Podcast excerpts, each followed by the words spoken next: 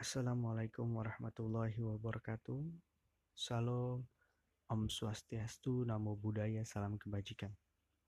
Kembali di podcast Kata Buku, masuk ke episode 11, bab 11 dari buku Cara Cepat Melatih Kebiasaan Positif Sehari-hari karya Mark Ricklaw.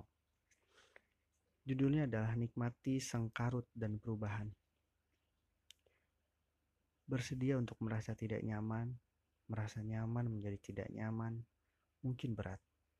Tetapi ini harga yang murah untuk mewujudkan mimpi. Peter McWilliams Jalan kesuksesan melewati perubahan dan kekacauan. Untuk perkembangan pribadi, Anda harus terus dalam kondisi merasa sedikit tidak nyaman. Biasakan melakukan sesuatu yang orang lain tidak ingin melakukannya. Anda harus memilih untuk melakukan apa yang harus dilakukan sebagaimana ketidaknyamanannya.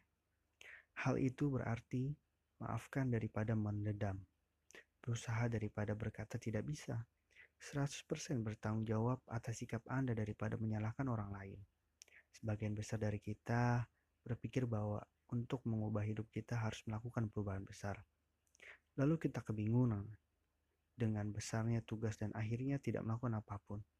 Dan macet dengan kebiasaan lama kita? Jawabannya adalah langkah bayi, mulai mengubah hal kecil yang tidak memerlukan usaha besar. Dan perubahan kecil itu pada akhirnya akan mengantar pada perubahan yang lebih besar.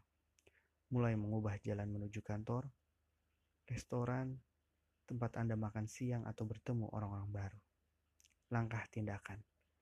Pertama, lakukan sesuatu yang membuat Anda merasa sedikit tidak nyaman setiap hari. Kedua, apa yang akan Anda ubah besok? Rutinitas harian Anda, olahraga, makan lebih sehat,